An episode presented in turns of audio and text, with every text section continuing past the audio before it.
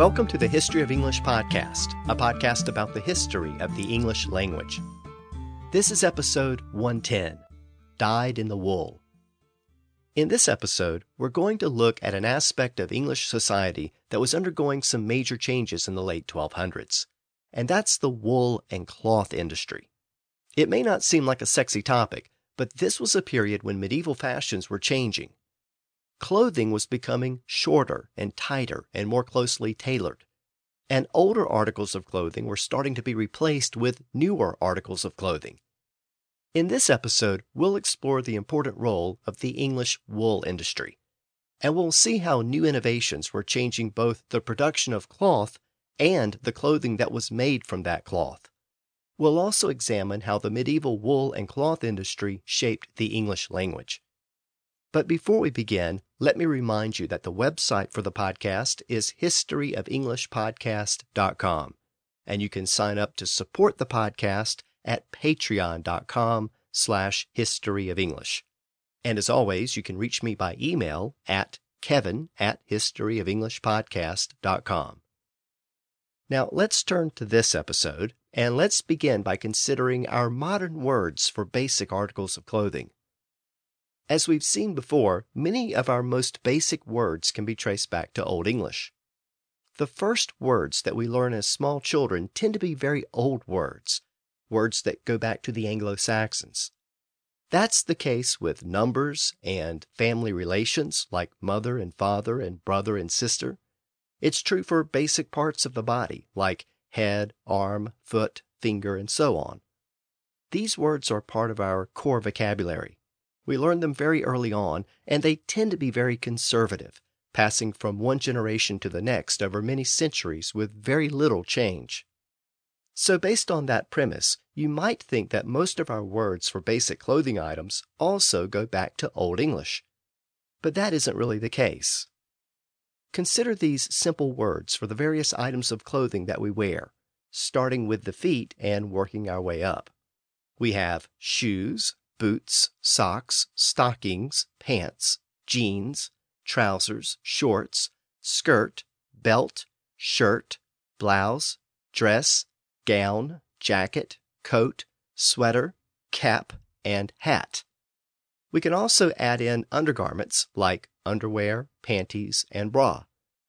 That's 22 basic words for clothes that people wear today, but only four of those words are native words used by the Anglo Saxons shirt, shoe, belt, and hat. All the others came from somewhere else, or were created within the language at a later date. Now, we know from the earlier episodes about the Vikings that shirt and skirt originally referred to the same basic article of clothing. Shirt is the native English word, and skirt is the Norse version of the word used by the Vikings. The Norse word skirt was borrowed into English, and over time the two words became distinct and came to refer to different articles of clothing. So skirt is a loan word. The Anglo Saxons may have been familiar with the word, but it doesn't appear in an English document until around the current point in our overall story in the early 1300s. Similarly, the words sock and cap are found in Old English documents, but they are actually early loan words from Latin, so they're not native to English either. Shorts, sweater, slacks, and stockings are all based on Old English root words, short, sweat, slack, and stock, respectively, but the word stockings wasn't coined until the late 1500s, and the three others didn't appear in English until the 1800s. So, if the words for basic items of clothing are part of our core vocabulary, why are so few of those words native to Old English? Well, part of the answer is that clothing changes over time. And most of the articles of clothing I just mentioned didn't exist during the Anglo Saxon period, at least not in the form that we recognize them today. So, as fashions changed, words for old types of clothing tended to disappear from the language and words for the new clothing items were either borrowed from elsewhere or were formed by coining brand new words from within the existing vocabulary. If we think back to the clothing worn by the Greeks and the Romans, we tend to think of very loose fitting clothing that was wrapped around the body. togas and loose fitting gowns and tunics. These styles evolved in Europe during the early Middle Ages, but again, most clothing involved cloth that was draped over the body in a very relaxed and loose way. And part of the reason for that is because people didn't have a good and efficient way to secure the clothing to their bodies. Take the tunic, for example. It was probably the most basic article of clothing in Europe in the Middle Ages.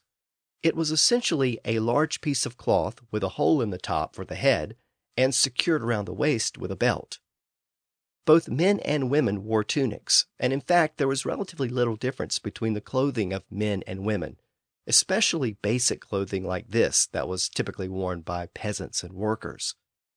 The legs were usually covered by some type of stocking, not pants as we know them today. A type of basic pants existed, but most people wore leg wraps or stockings. And again, both men and women dressed in this manner. If it was cold, the person might wear a cloak or mantle on top of the other clothing. Again, this was usually just a large piece of cloth worn around the neck and sometimes secured with a brooch. So people wore these large, loose fitting clothes, and they didn't usually have access to any type of tailored clothing that fit the contours of the body. But all of that started to change around the current point in our story from the mid 1200s into the early 1300s. One of the major reasons for that change was a brand new innovation the button. Believe it or not, the simple button that we use all the time changed fashion in medieval Europe. It made its first appearance in Western Europe in the mid 1200s. The innovation soon spread to England as well. English speakers borrowed the name for this new innovation from French, but the ultimate root word is Germanic. The word button is actually cognate with the native English word beat, as well as the Germanic word butt, as in to butt heads. The root word meant to thrust or strike or push violently. And for this little clothing innovation, it referred to the fact that the button was pushed through a small opening to secure the clothing. The word button was first recorded in an English document composed around the year 1320. So by that point, buttons had become so common that the word had entered the English language and was being used in English documents. So you may be wondering why the button itself was such a big deal. Well, it fundamentally changed fashion in Europe. Up until this point, clothing tended to hang loosely from the shoulders, but now clothes could be tailored and fitted. Cloth could be cut to fit the shape and contours of the human body, and it could be easily fastened and secured with a few buttons. That meant that clothing started to become tighter and more form fitting and more modern. Rather than large, loose fitting tunics that covered most or all of the body, the new clothing styles meant that people started to wear specific articles of clothing that were made for specific parts of the body. This fashion change allowed for the creation of shirts and pants and coats that were much more modern in appearance and style. The changes didn't occur overnight, but they were initiated with the arrival of the button. As I said, buttons allow clothing to become tighter and more snug, but it also made it easy for people to put on and take off those clothes with relative ease. So rather than clothing being wrapped around or draped over the body, people now started to speak of putting on their clothes, referring to the process of placing several different clothing items on the body and fastening them one at a time. In fact, the phrase put on, in this sense of putting on clothes, first appeared in the 1300s. Today, we might also say that we are dressing or getting dressed. Well, the word dress has an interesting history and its modern sense is directly related to this relatively new process of putting on clothes one piece at a time. Like so many of the loan words from this period, dress was borrowed from French and Latin, and it can be found in English for the first time in the early 1300s. But the original sense of the word didn't have anything to do with clothing. It meant to set something right, or to put something in order, or to prepare something we still have some of that original sense in the word address. When you address a problem, your goal is to work through the problem and fix it. Well, by the 1400s, the word dress had evolved from a general sense of putting things in order to a more restricted sense of putting clothing in order. In other words, it came to mean the process of laying out specific articles of clothing and then putting them on one piece at a time. So that gave us the modern sense of getting dressed. By the way, it wasn't until the 1600s that the word dress came to refer to an actual piece of clothing, a lady's gown or frock. So, buttons not only changed the nature of clothing, they also changed the process of getting dressed, and that gave us the modern sense of the verb to dress. As clothes started to become more tailored to the contours of the human body, men's and women's fashions started to diverge. Rather than everyone wearing loose tunics, men and women started to wear much more distinct clothing. This may also help to explain how shirt and skirt became distinct. As we know, those are just the Old English and Old Norse versions of the same word. The words were coined at a time when both men and women wore loose fitting tunics that were very similar. But thanks to this new fashion, large flowing tunics started to be replaced with separate upper and lower garments. And shirt gradually became reserved for the upper garment, and skirt was reserved for the lower loose fitting garment. I should note that there is an analogy here with the words cape and cap. Both of those words come from the Latin word capa, which meant a loose fitting cloak with a hood. But over time, cape became restricted to a loose fitting cloak worn below the neck, and cap became restricted to a type of hat worn on top of the head. So over time, as fashion evolved, words sometimes became distinct to account for the changing style of clothing. Now, these fashion changes tended to affect the nobles and the affluent first. They were the ones who could afford the new buttons and the new styles of clothing. Peasants continued to wear the traditional clothing for a while, but even their clothing changed over the next couple of centuries. Regardless of fashion, both peasants and nobles did have one thing in common when it came to clothes and that was the fabric that was used for most clothing items during this period. That fabric was wool. And you can't really appreciate the history of medieval England without considering the important role that wool played at the time. I've alluded to the English wool trade a few times in the podcast, but let's take a closer look at why wool was so important to England during this period. As you probably know, wool is made from the hair of sheep, and sheep were very common in England even during the Anglo Saxon period. But the engine that drove the English wool industry was really located across the Channel in Flanders, basically part of modern day Belgium and the Netherlands. A massive cloth industry had developed there in the Middle Ages, really the most important cloth making center in Europe. And to produce all of that cloth, they needed wool. England became the primary supplier of wool to Flanders. So there was a symbiotic relationship between the two regions. Each one was dependent on the other, and that would have major political consequences, as we'll soon see. Wool emerged as England's primary export, and the English economy made lots of money through this lucrative wool trade. It was so important to the English economy and English society that even today the seat of the Lord High Chancellor in the House of Lords is a large square bag of wool called the wool sack. It reflects how important wool was to the English economy in the Middle Ages. As I noted, wool required sheep, and by the year 1300, the English countryside had about 10 million sheep, and they were producing about 40,000 sacks of wool a year some of it being sold to Italian merchants in Italy, but most of it earmarked for Flanders. And speaking of earmarked, that's another term that can be traced back to the sheep and wool industry. You might remember from an earlier episode that it was common in the Anglo Saxon period for sheep and other animals to graze on large fields maintained by the village. This was common land, so everyone used it. But that meant that a sheep herder, or shepherd for short, had to keep track of his own sheep. One way to do that was to notch the ears of the sheep. Each shepherd or farm had their own unique mark. Those notches were called earmarks, and by the late 1500s the term had been extended to any type of identifying mark. And soon thereafter, the word earmark started to be used as a verb with its modern meaning to mark or set something aside for a particular purpose. Now, by the current point in our story, a lot of farmers and shepherds were maintaining their own land for grazing rather than using the common land. In order to keep the sheep from grazing beyond that private land, farmers had to construct barriers or fences to keep the sheep in place.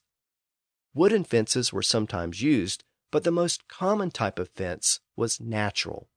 Most farms used hedges to mark the boundaries of the property. These hedges kept the animals in and kept everyone else's animals out.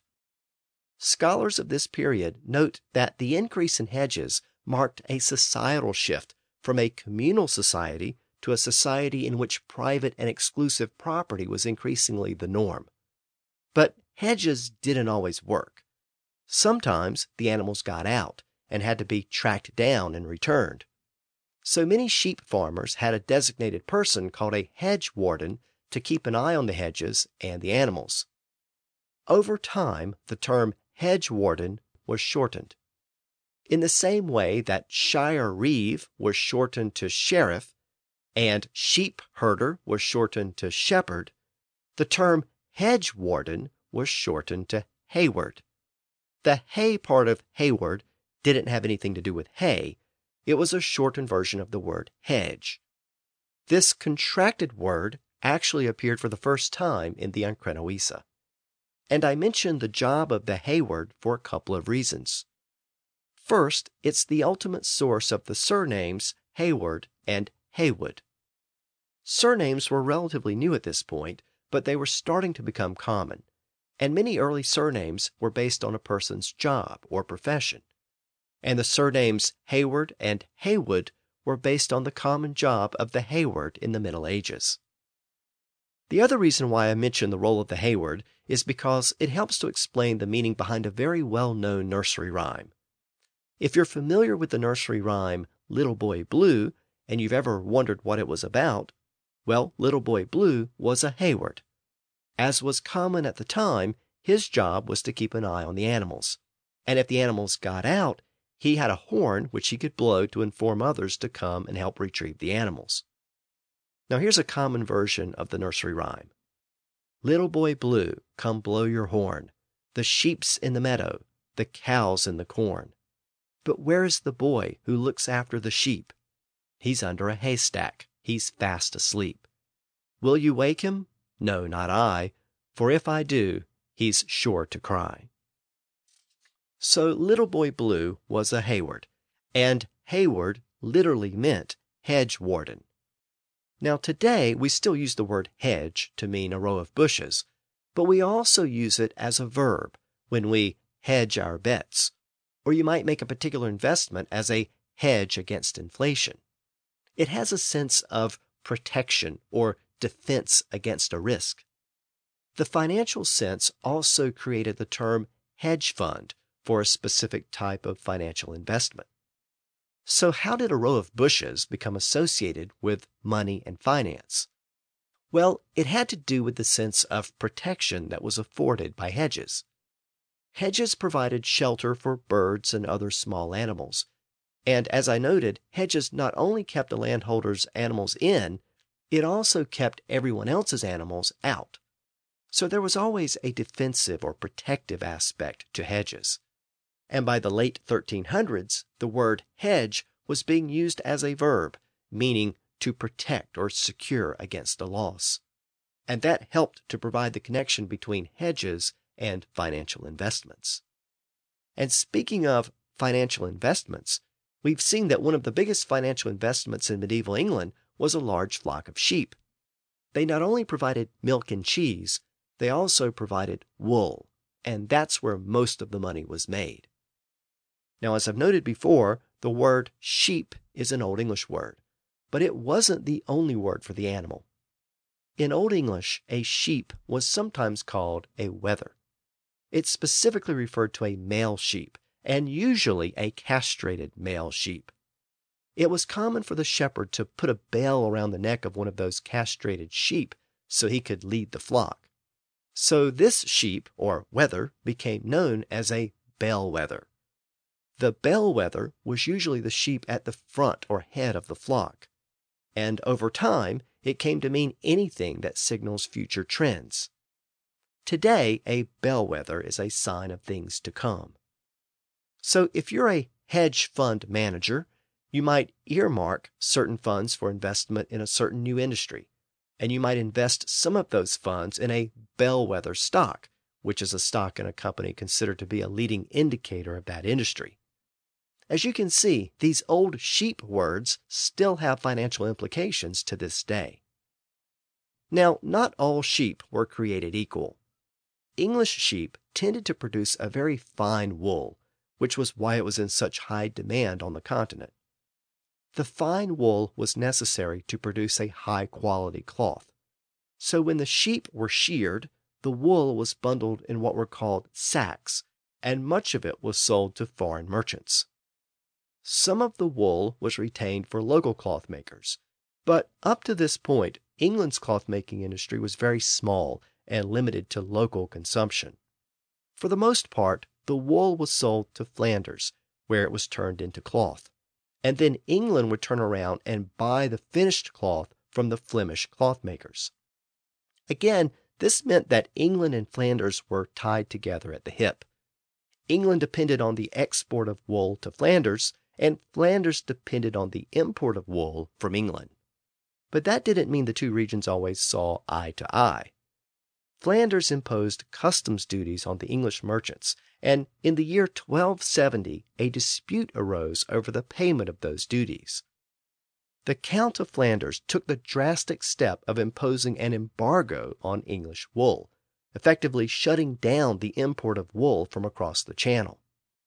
It was an attempt to force the issue over those unpaid duties, but the matter remained unresolved for several years. Increasingly, English farmers sold their wool to Italian merchants who used it for the cloth making industry in Italy. And that was the state of things when Edward I became king in 1274. You might remember from the last episode that Edward was on his way home from crusade when he found out that his father had died in England and that he was destined to become the new king. I mentioned that Edward took his time returning to England. It actually took about two years for him to make his way back. Well, part of the reason for that delay is because Edward was attending to other matters on his return. And one of those matters was that embargo on English wool in Flanders. On his way home, Edward met with the Count of Flanders, and together they resolved the trade dispute. The Flemish market was once again open to English wool. So when Edward finally arrived back in England, he enjoyed the support of the nobles and wool merchants who depended on that trade. As soon as he was crowned king, Edward called his first parliament. And Edward followed Simon de Montfort's example by calling representatives of the towns and cities, as well as the merchants. So commoners joined the nobles at the parliament. And there was a good reason for that. As was the case with his father and grandfather, one of Edward's biggest concerns was money. Edward was heavily indebted to the Italian merchants from whom he had borrowed large sums of money before he became king. Crusades were not cheap, nor was the general lifestyle of an English prince.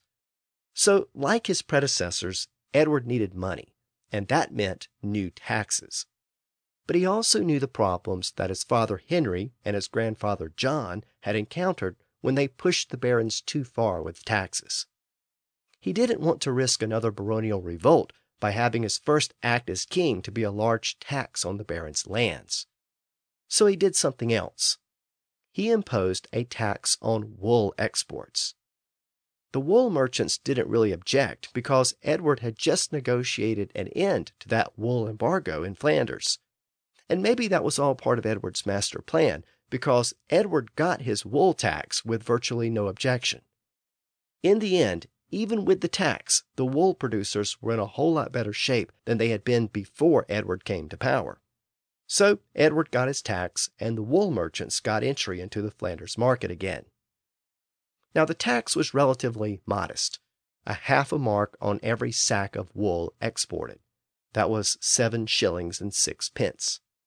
This became known as the Great and Ancient Custom, and it was really the beginning of the long term policy of taxing exports. By the mid 1300s, all goods imported and exported were taxed. And that shows how the feudal system was eroding. Rather than traditional feudal taxes on barons and nobles and other landholders, we see the English crown looking to tax trade and commerce.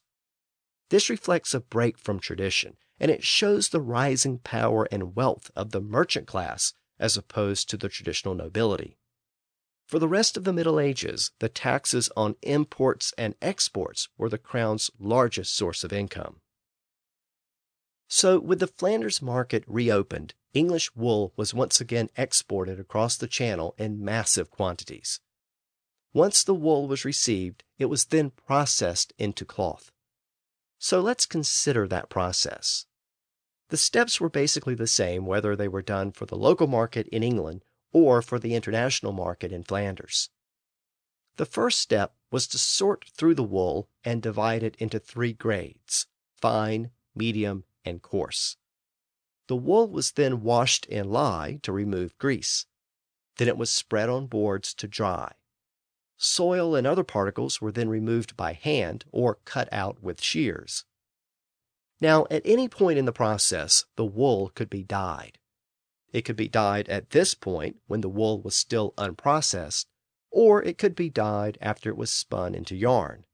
But most of the time, it was dyed at the very end after it had been woven into cloth. The dyes sometimes faded and gave up their color over time, but if the wool was dyed at the beginning of the process, before it was spun into yarn, and before it was made into cloth, it tended to hold its color better and longer. The color was more firmly fixed and didn't tend to break down or lessen over time. That basic fact gave us the modern phrase, dyed in the wool. Today, it usually refers to someone who has very strong beliefs that are unwavering or unchanging. So you might have a dyed in the wool Chicago Bears fan, or a dyed in the wool conservative or liberal. They hold on to their beliefs and passions in the same way that dyed wool holds on to its color. Now, whether or not the wool was dyed during this initial stage, and it usually wasn't, the next step in the process was called carding or combing. When the wool was cut from the sheep, it consisted of clumps and curls that had to be straightened out. So this step literally involved a type of combing procedure where the wool was disentangled and pulled into long, straight fibers. Once the wool fibers were prepared in this way, they could then be spun into thread or yarn. Traditionally, this was done by hand with a couple of instruments called a distaff and a spindle. A distaff was basically a stick with wool gathered at the top. The wool was pulled out in long strands and gathered around the spindle, which literally spun and twisted the wool, forming a tightly wound thread or yarn. But around the current point in our story, a new invention allowed spinners to produce a lot more yarn much quicker. That invention was the spinning wheel. The spinning wheel was first introduced to Europe in the late 1200s. It may have originated in the Near East because the oldest known illustration of a spinning wheel is from Baghdad in the early 1200s. The device quickly made its way to Europe because the first references to it in Europe occur around the year 1280, so just about six years after the Flanders market was reopened to English wool. At first, there was resistance to the spinning wheel because it produced a lower quality thread that was rough and uneven. And that was the context for the first references to the device in Europe.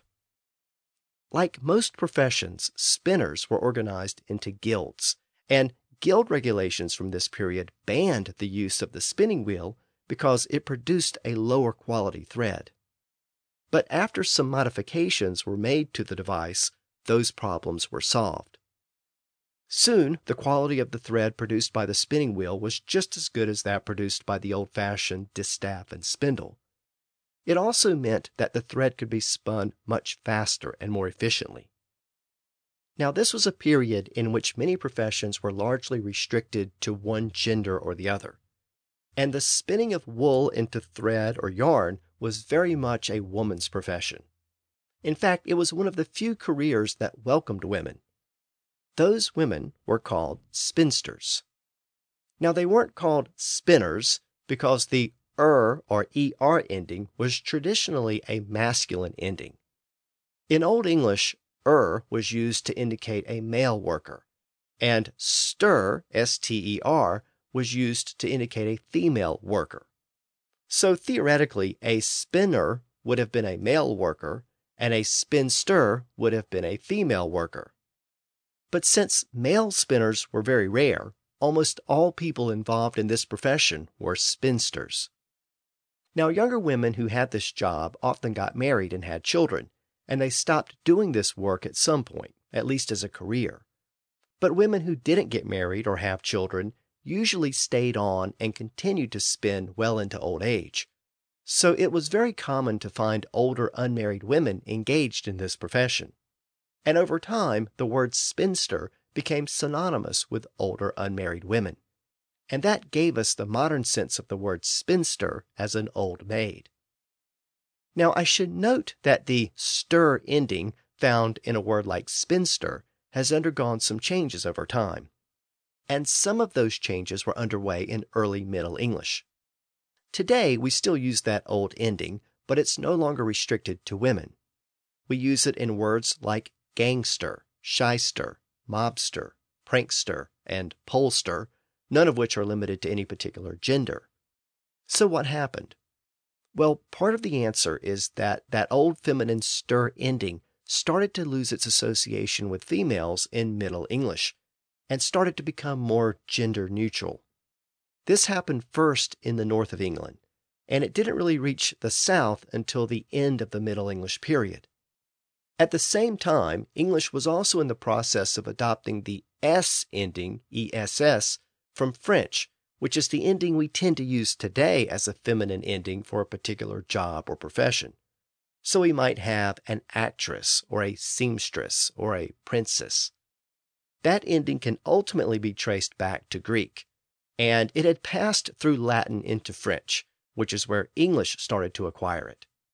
You might remember that one of the first French loanwords that we saw way back in the Peterborough Chronicle was countess, so this ending became very familiar to English speakers during the Middle English period. And over time, that ending really replaced the more traditional ster ending that had been used in Old English. And spinster is one of the few words where that ster ending still retains its original feminine sense. So, spinsters played an essential role in the cloth making process, turning raw wool into thread or yarn. Once the thread and yarn were produced, the next step was weaving those materials into cloth.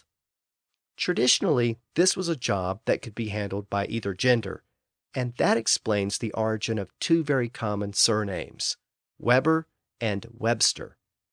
A Weber was technically a male weaver, and a Webster was a female weaver with that feminine ster ending. In Old English, a web was something that was woven. And of course, that original sense still survives in a term like spiderweb.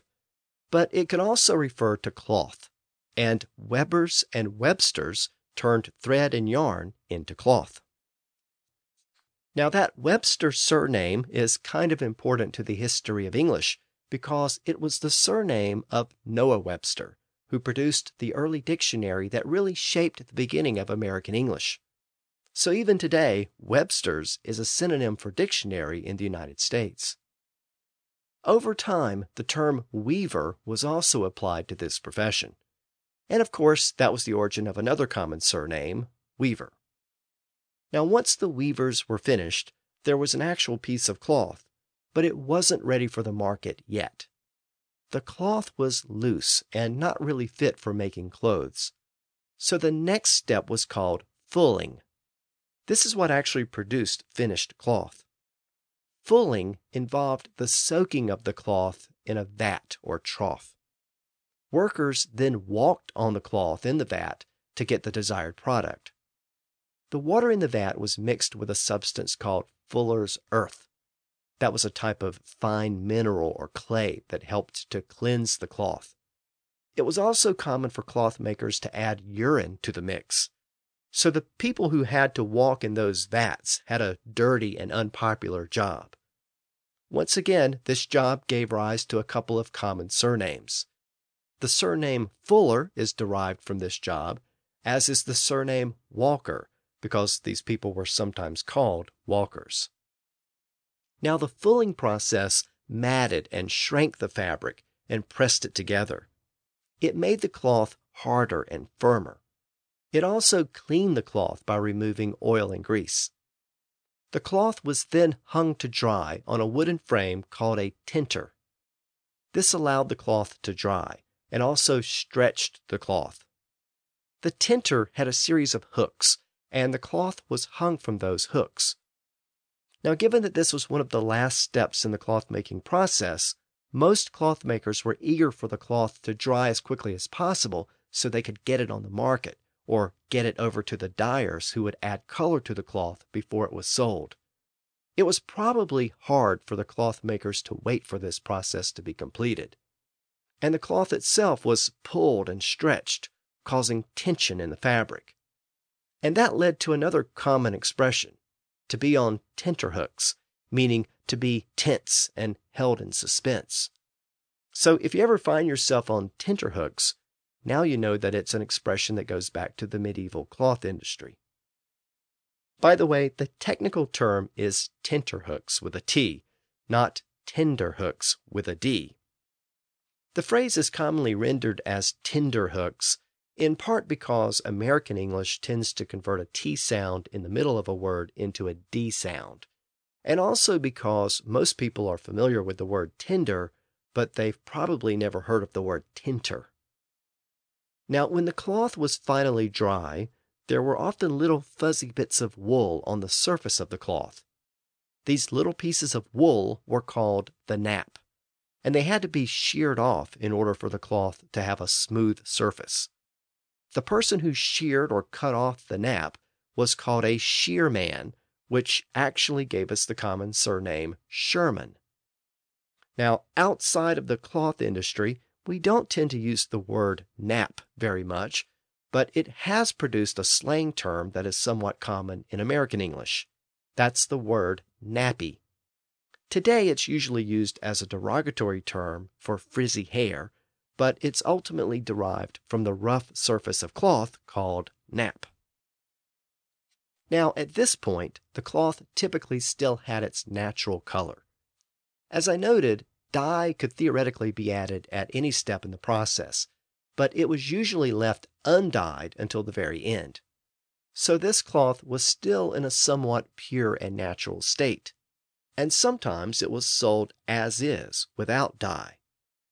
A common French word for cloth was drap, or draperie, which gave us the word drapery. And that word appeared in English around the year 1300.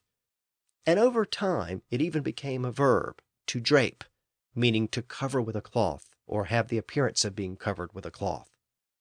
Well, it appears that English speakers sometimes refer to this natural, undyed cloth with the same French term, drap.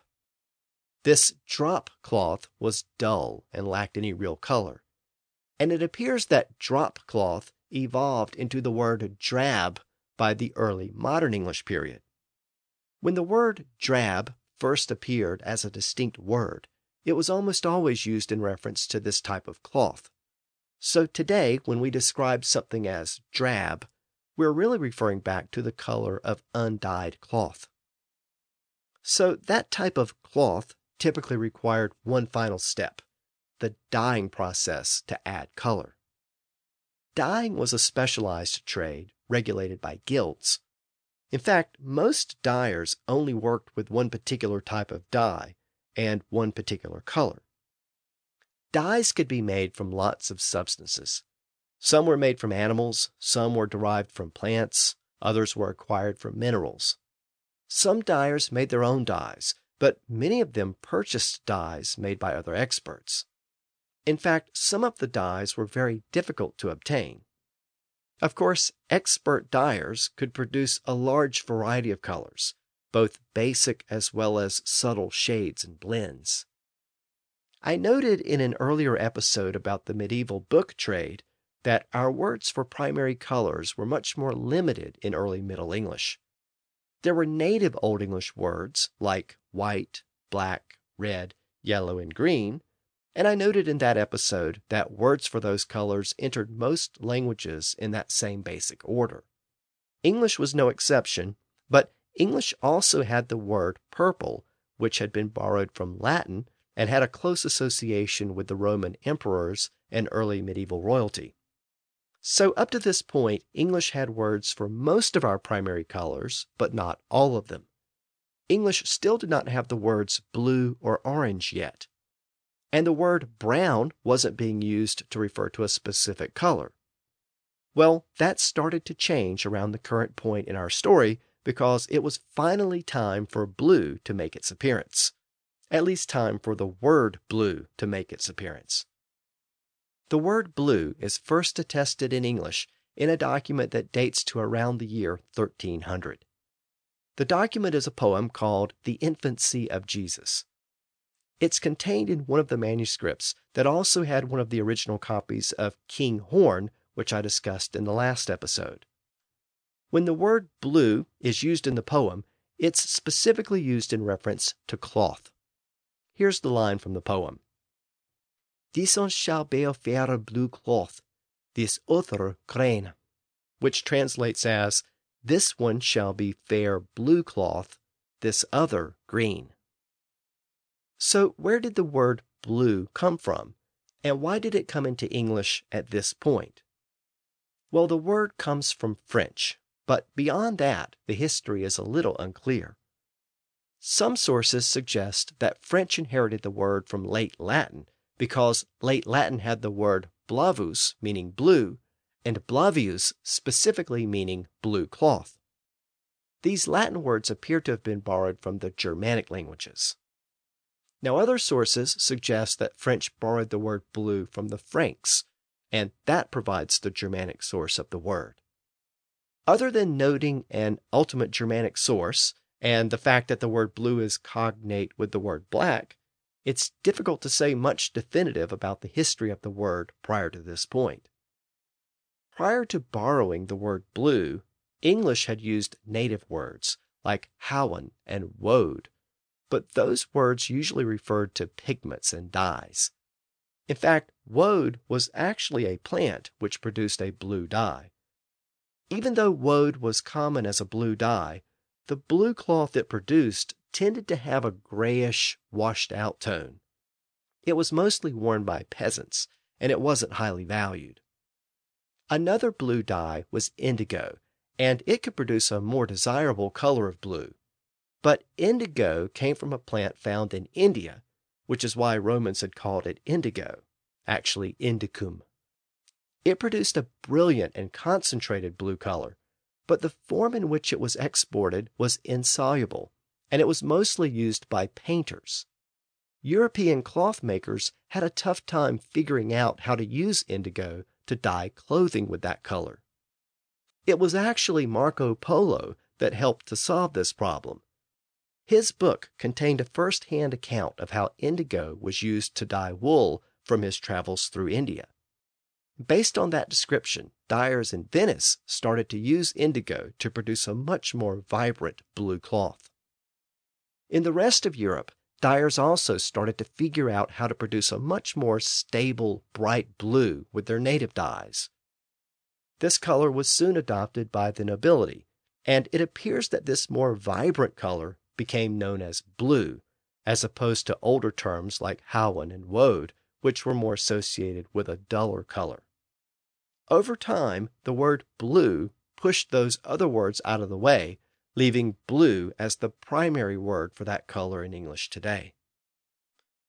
So that's blue, but let me mention a couple of things about the color red. In order to dye the cloth red, dyers would sometimes use a substance called madder, M A D D E R. It was derived from a plant that was grown in Europe. But many dyers preferred a different substance to get a bright red color, and that substance was kermes. Kermes specifically referred to a small insect with worm like larvae found in the Mediterranean. The larvae were used to make the dye. Kermes actually gave us the word crimson, meaning a deep red color. Crimson was borrowed from French and Latin in the 1400s. Since kermes was an imported dye, it was quite expensive. So dyers sometimes used it for the finest quality woolen cloth, which was called scarlet. Now, today, scarlet refers to a bright red color, but originally it referred to a type of fine woolen cloth dyed with kermes. The word scarlet, in this original sense as a type of fine cloth, first appeared around the current point in our story in the mid 1200s. Now, again, the word originally referred to cloth, not color. Kermes produced a vibrant red cloth, but sometimes other dyes were added in, like woad. So you could actually have a purple scarlet, or even a bluish scarlet but most of the time, scarlet cloth was produced without other dyes, leaving that pure red color. Over time, the cloth was so closely associated with that bright red color that the word scarlet came to refer to the color itself. So once the dyers finished coloring the cloth, the process was essentially complete. The cloth was then brushed, pressed, and folded. And from there, it hit the market and was available to buyers. The cloth could appear in a variety of textures and thicknesses. One type of thick woolen cloth, called carpet, was used for a variety of purposes. It was mostly used as a bed cover or tablecloth. Some religious orders even used it as a garment. Over the next couple of centuries, people started to place these thick bedspreads and tablecloths on stone floors to protect against the cold and that gave us the modern sense of the word carpet as a floor covering. The word carpet, meaning a thick cloth, was borrowed from French and Latin, and it's found in Latin documents in England in the late 1200s, and it appears in an English document for the first time in the mid 1300s. So, carpet is another word that can be traced back to this period. I noted that carpet cloth was commonly used for bedspreads and tablecloths, and that helps to explain a very common expression using the word carpet.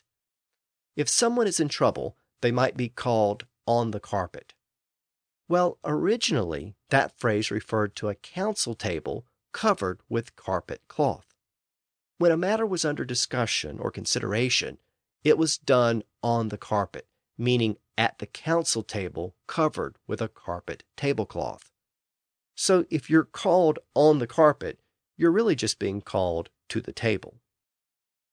Now, speaking of tablecloths, we have another group of related words that show how versatile cloth was in the Middle Ages. Those words are map, apron, and napkin. Believe it or not, all three words come from a single Latin word that meant cloth. The original Latin word was mappa, M A P P A. It meant cloth and in a time before paper was common, and when parchment was very expensive, it was common to use pieces of cloth to draw directions or other topographical features. And that ultimately gave us the word map. But that word was a relatively late borrowing in the 1500s. Now, the same Latin root word passed into early French, and the M sound switched to an N sound in the process. It produced the French word nappe, N A P P E, which meant a tablecloth. English borrowed this word in the 1300s and added the English ending kin to the end. This was an English ending that was used to indicate something small, and the result was the English word napkin, which literally meant a small tablecloth but it came to mean a towel or cloth used at the table to wipe one's face and hands.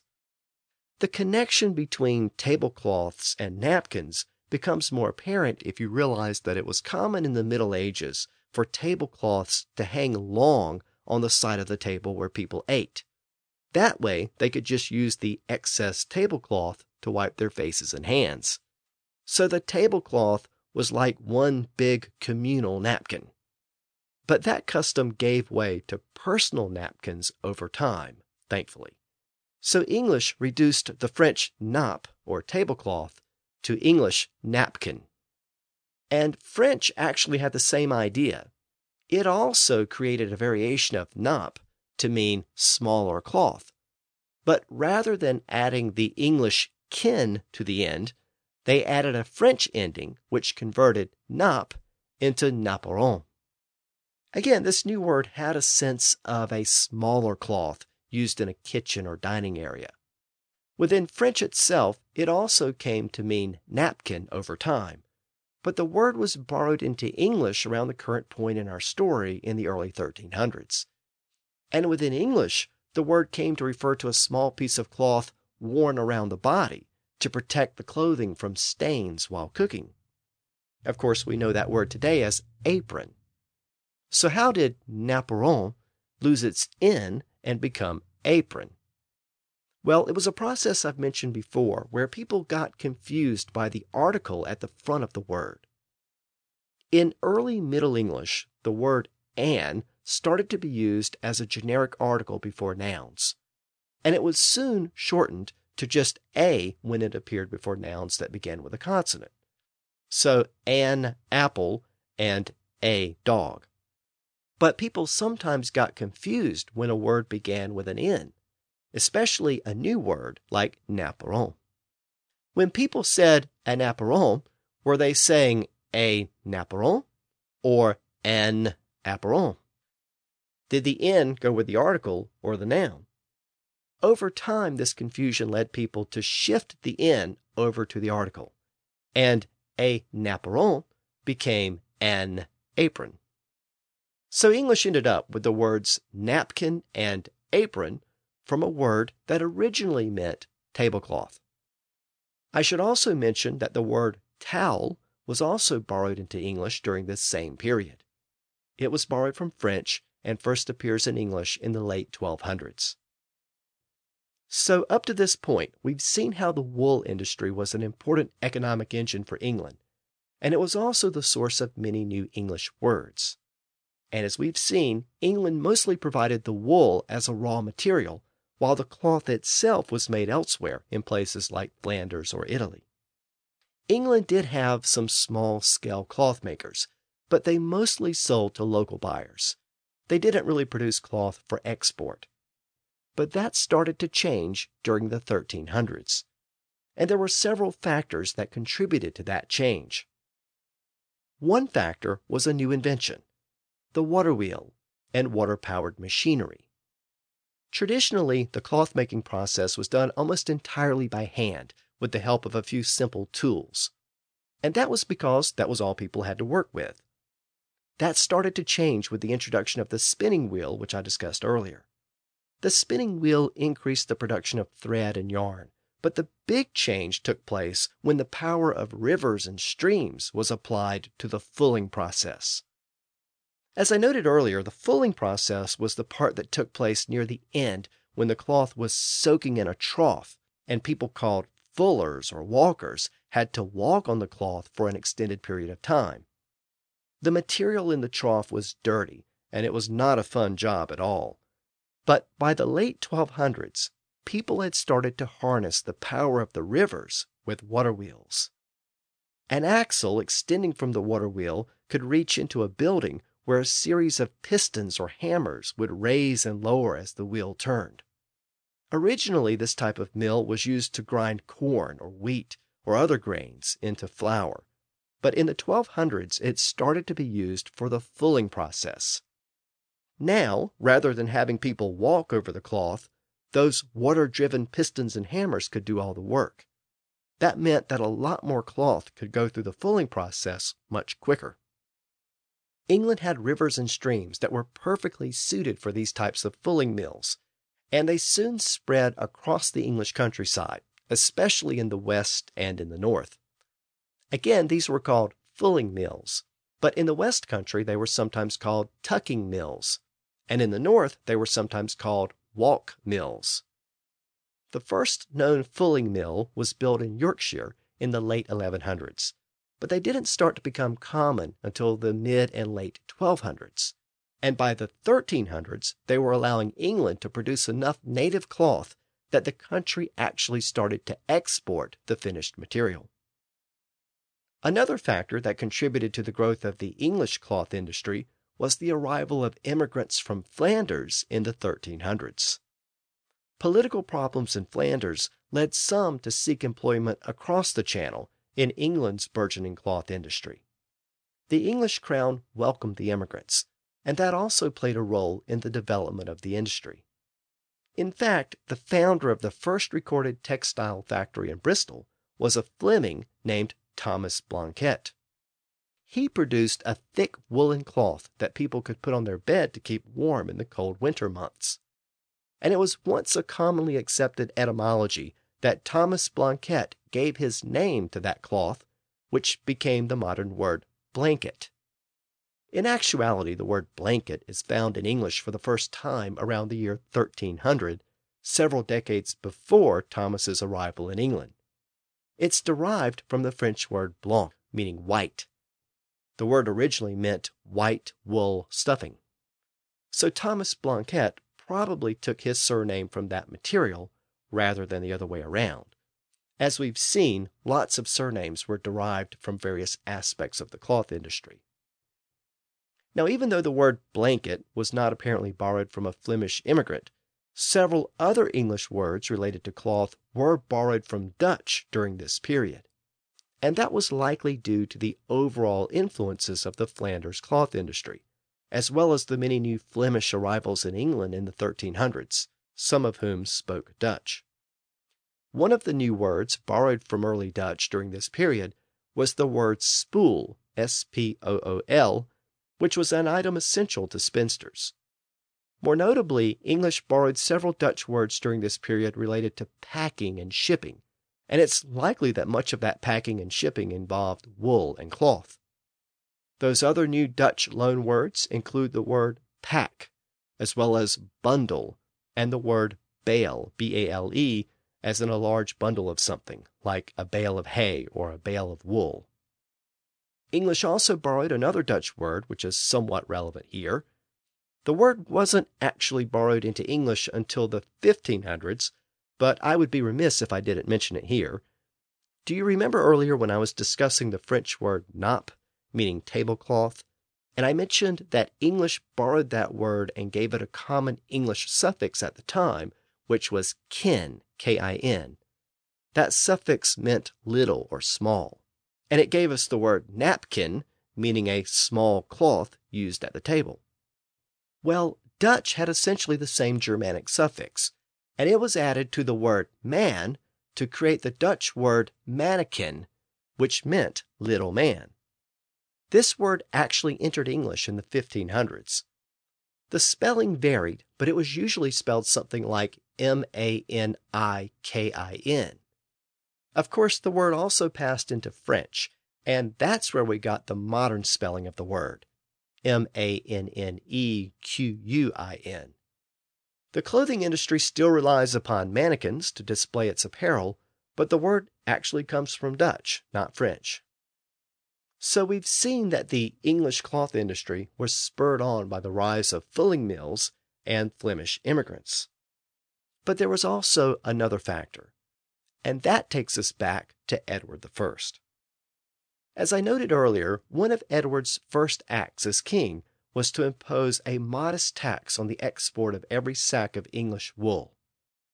At the time, no one really objected because the tax was small and because Edward had just negotiated an end to the embargo on English wool in Flanders. Well, all good things come to an end. The tax on wool proved too lucrative to resist and by the last decade of the 1200s, war with France loomed on the horizon, and Edward needed money. So he decided to return to the well. In 1294, Edward ordered the seizure of all the wool in England. its release was only permitted upon the payment of a tax in the amount of 40 shillings per sack. The old customs tax had only been about one sixth of that amount. Whereas the wool producers and merchants tolerated the first tax, this one was called the maltôte, a French term that meant the evil takings. It could mean either the government's evil taking of their wool in the first place, or the government's evil taking of their money in order to get the wool back. Either way, there wasn't much they could do about it other than pay. The tax was lifted a few years later, but it set a precedent that Edward's successors also tried to exploit. As English wool growers found themselves having to pay more and more to export wool, it became cheaper to sell it to native cloth makers. So even though the wool merchants weren't happy about it, the crown's increasing taxes on wool exports actually bolstered the growth of the English cloth industry in the 1300s. I wanted to conclude this episode with Edward's changing attitude towards the wool tax because it marks an important period which I want to explore in the next episode. As I noted, Edward became more desperate for taxes from wool because war appeared to be looming on the horizon. He had ambitions in Scotland which he wanted to pursue, but he also had lands in southern France that he was trying to hold on to in the face of renewed challenges from the King of France. The French challenge led Edward to appeal to English nationalism in a way that was really unheard of since the Norman conquest. Edward told his people that the King of France intended to wipe the English language from the face of the earth. It was an appeal to the English language as a national rallying cry.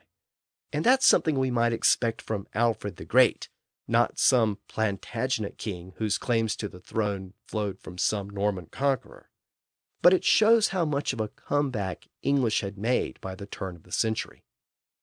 So, next time, we'll look at the threat that led Edward to make this appeal.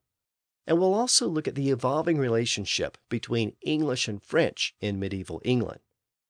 In some ways, French was experiencing a notable decline in England, but in other ways, it was as strong as ever, and a mass influx of French words into English was only just beginning.